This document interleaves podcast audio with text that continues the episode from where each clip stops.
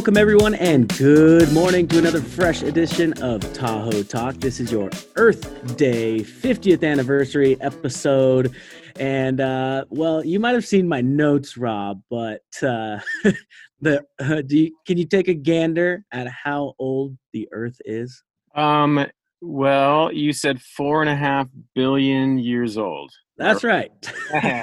Dang it, I should have put it in the notes. Should have left the quiz open to answer. Yeah, four and a half billion years old. Happy birthday, Mother Earth.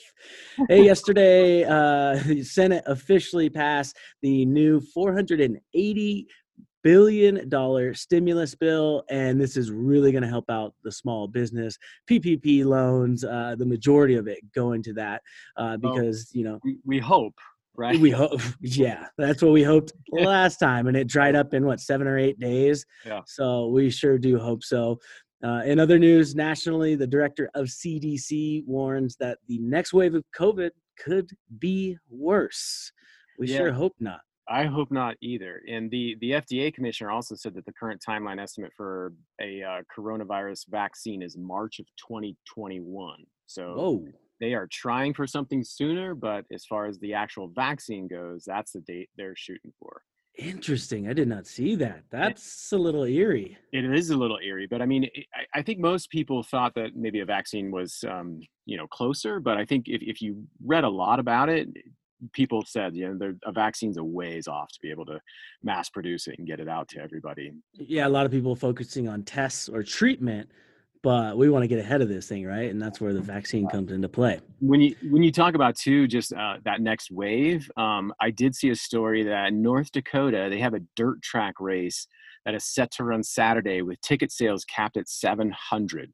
So it, it seems like the Dakotas should have learned something by now, right? Yeah, their their neighbors to the south are like one of the major hotspots at that meat Come on, plant. guys! I mean, you're going you're you're going right into it, I guess. So Yikes! we're right over there. Over in Missouri, uh, first they are the first state to sue China over coronavirus. One would think that little Missouri wouldn't want to take on this huge chunk of uh, of uh, legislation, right? But and they just leave it up to the nation to handle that. Yeah, and they I, I they said that it does it is pretty difficult um, to because to for to sue China uh, just internationally just because of sovereign immunities. Uh, there are some exceptions though, and I know that the, the government is getting pushed by a, a lot of states outside of Missouri uh, that the Chinese government violated the 2005 international health regulations. So. I mean that's that's the the route they're taking. We'll see how this all pans out, but I, I don't know you know how many how much legs this thing has. I, I got a prediction. So they'll just say, okay, we we settle, and then they're just gonna raise the price on all all the things they ship over here, right? Yeah. Just to make up for it. So we'll see how that goes. And then lastly, into more light news, you guys have all heard of Ralph Breaks the Internet, the movie, right? Oh, well, yeah. yesterday, Gronk broke the internet. Him and Tom Brady are together again.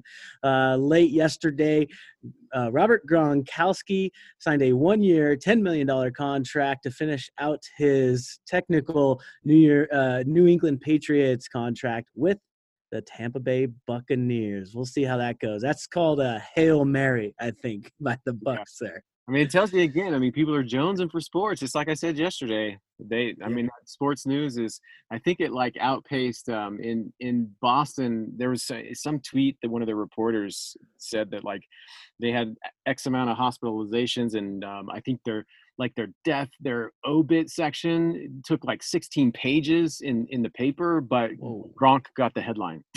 Of course, of Yeah. course. All right, what do you have, Rob?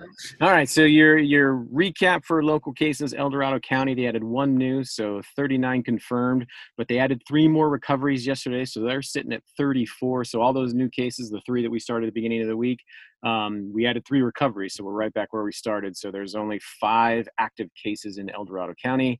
Uh, the Quad County region in the valley uh, added two yesterday. One of those was in Douglas County, but Douglas County also saw a recovery.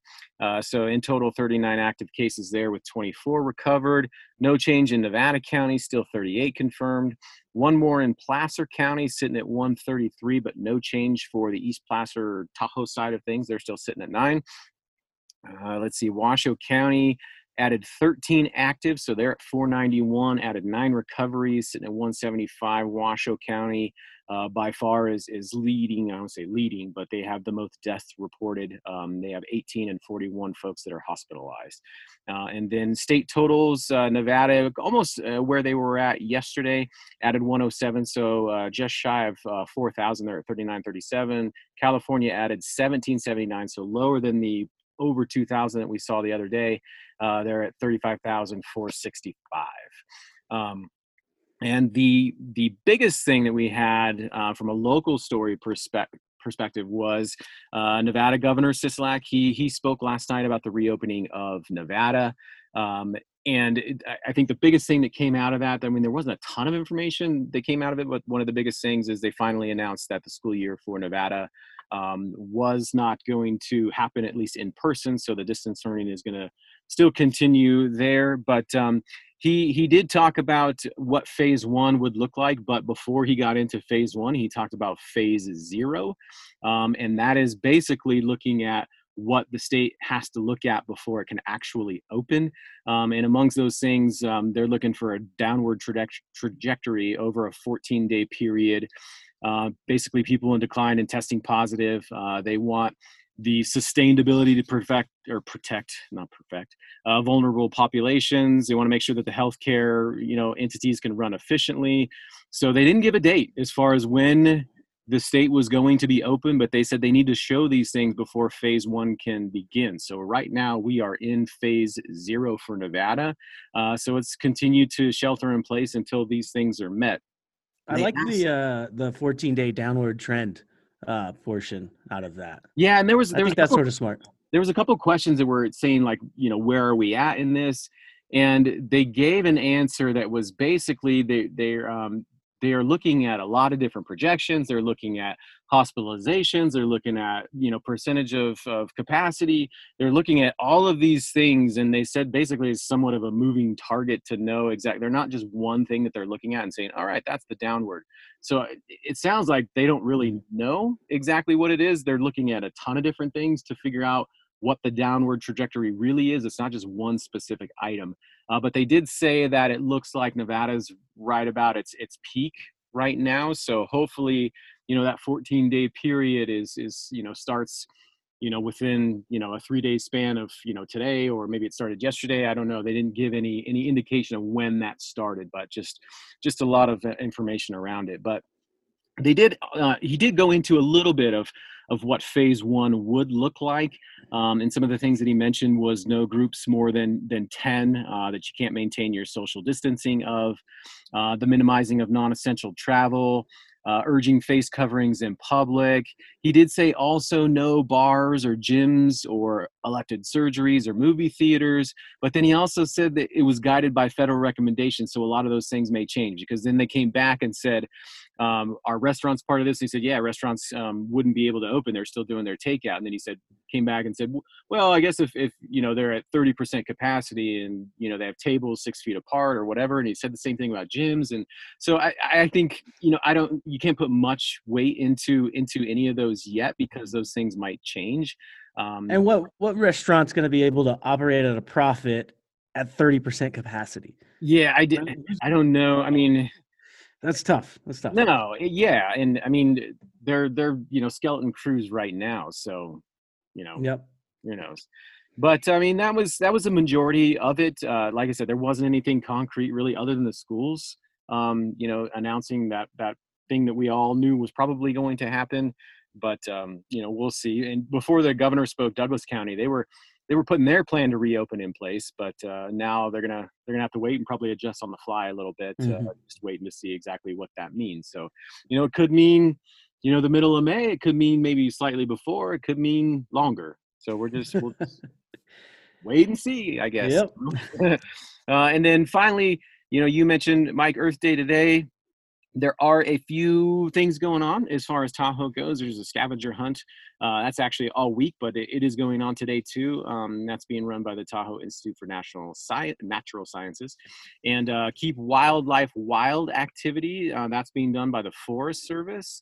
Um, it is Waste Free Wednesday. So the challenge here is to uh, prep a meal with little or no packaging. So if you think about fruits, veggies, things like that. Just try to limit your packaging there. So that's the challenge. Um, and then if you're out and about on a walk or a run, you see some trash, it's kind of a trash pickup day for everybody. So just pick something up and feel good about yourself. That should be every day. Should be every day.